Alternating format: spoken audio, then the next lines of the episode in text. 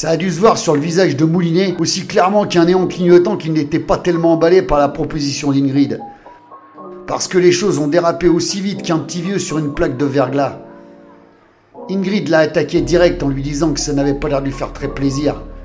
En bon lâche, Moulinet a répondu que bien au contraire, il était aux anges qu'elle s'installe chez lui, mais apparemment il n'avait pas dû y mettre le bon ton, car la dentiste s'est transformée en véritable furie.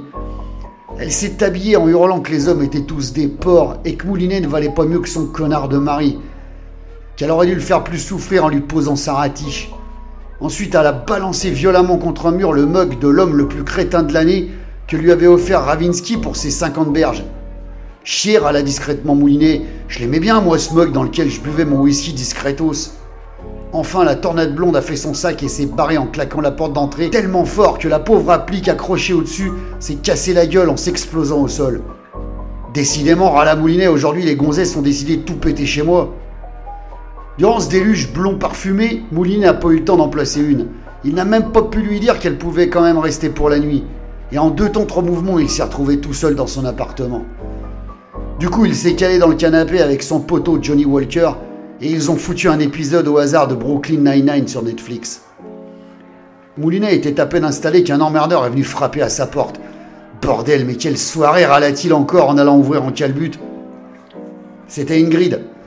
Elle était toujours aussi furax. Elle est rentrée comme une fusée dans le bureau, a balancé son sac comme une lanceuse de poids est-allemande et a filé dans la piole pour se foutre sous la couette pour s'endormir. C'est Ravinsky qui les a réveillés le lendemain matin en foutant un coup de latte dans le plumard. Ingrid s'est réveillée en sursaut et a regardé l'heure. Elle a bondi à la salle de bain en hurlant qu'elle était grave à la bourre et qu'il terminerait cette petite conversation ce soir. Ravinsky a demandé à Moulinet en se marrant ce qui se passait. Moulinet a pris ses camels sur la table de nuit, s'est allumé une clope et lui a répondu La routine. Allez, bouge-toi le cul, Moulinet, j'ai du neuf sur l'affaire Mister Magou et ses amis. Moulinet avala son café en écoutant Ravinsky lui annoncer que Bob le bricoleur était à l'hôpital, allongé dans un bac de plâtre, et qu'il en avait sûrement pour des semaines d'hosto et de réduc. Les poulets l'avaient retrouvé en kit dans sa Subaru, et son lieutenant avait également été sévèrement indérouillé, mais personne n'avait mis la main dessus. Et dans le même temps, le petit frère de Lorella avait réintégré le foyer. C'est marrant, se dit Moulinet, comme des fois les choses se remettent en place toutes seules. Ça voulait dire que quelque part, quelqu'un n'avait pas du tout apprécié qu'un jeune ambitieux comme Bob le bricoleur vienne vendre de la cam sur un secteur qui n'était pas le sien. Lorsqu'Ingrid ouvrit la porte pour sortir de chez Moulinet et aller à son cabinet, elle tomba nez à nez avec un type qui était sur le point de frapper. Et merde, soupira Moulinet en apercevant son copain pleurnicheur de la veille. Thomas entra dans le bureau avec un air de chien battu. Il n'avait pas perdu de temps, l'enfoiré. Avec la nuit mouvementée qu'il avait passée, Moulinet l'avait complètement oublié celui-là. Ravinsky s'est tourné vers Moulinet. Tu m'expliques là? Quand il eut terminé son explication d'alcoolo, Ravinsky l'entraîna dans la cuisine pour un conseil d'administration entre associés. Et elle lui a mis une soufflante bien méritée. Moulinet ponctuait toute son avoinée par des je sais, je sais bien, et des j'ai encore déconné, ouais, je sais. Au pied du mur, Ravinsky n'eut d'autre choix que de dire à Thomas qu'ils allaient l'aider à retrouver sa femme et ses gosses avant de le foutre à la porte. Finalement, Moulinet ne s'en sortait pas trop mal, même s'il avait sérieusement déconné.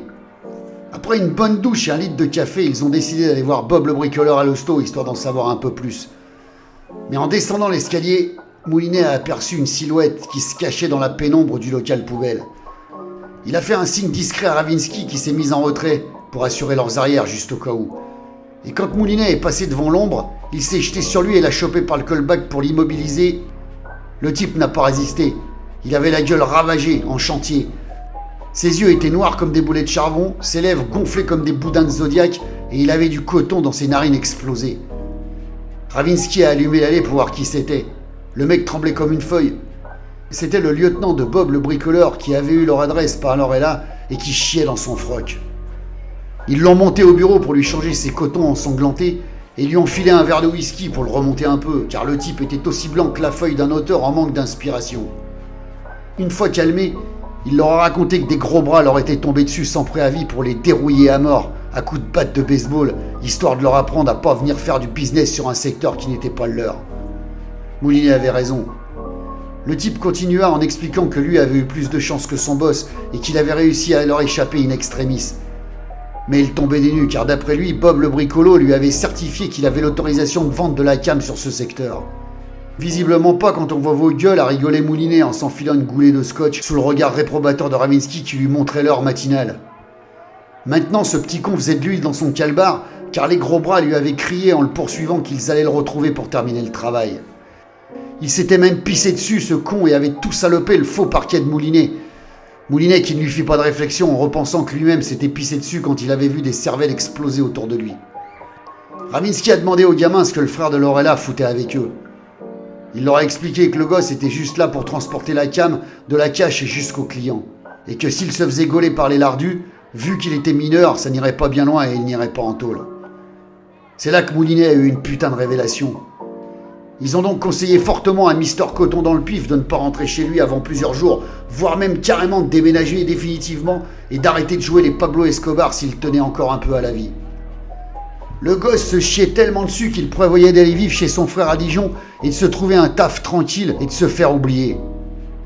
Une fois qu'il l'a remis dans un Uber en s'assurant que personne ne surveillait le bureau ni ne suivait le Uber, Moulinet expliqua sa révélation à Ravinsky. Bordel de merde, jura-t-elle. Si t'as raison, on est dans une sacrée merde. Parce que les mecs qui ont tabassé les gamins et qui doivent être les mêmes qui nous surveillaient l'autre soir quand on est rentré du chantier vont sûrement revenir nous voir pour nous prescrire le même traitement et qu'on ferme nos gueules. C'est ça, répondit Moulinet en refilant la bouteille de scotch à Ravinsky qui s'en enfila une goulée. Et ces deux trous du cul de merdeux ont vraiment du bol d'être en vie, parce que crois-moi cette fois, c'est du très lourd, et ces mecs ne vont pas faire dans la dentelle.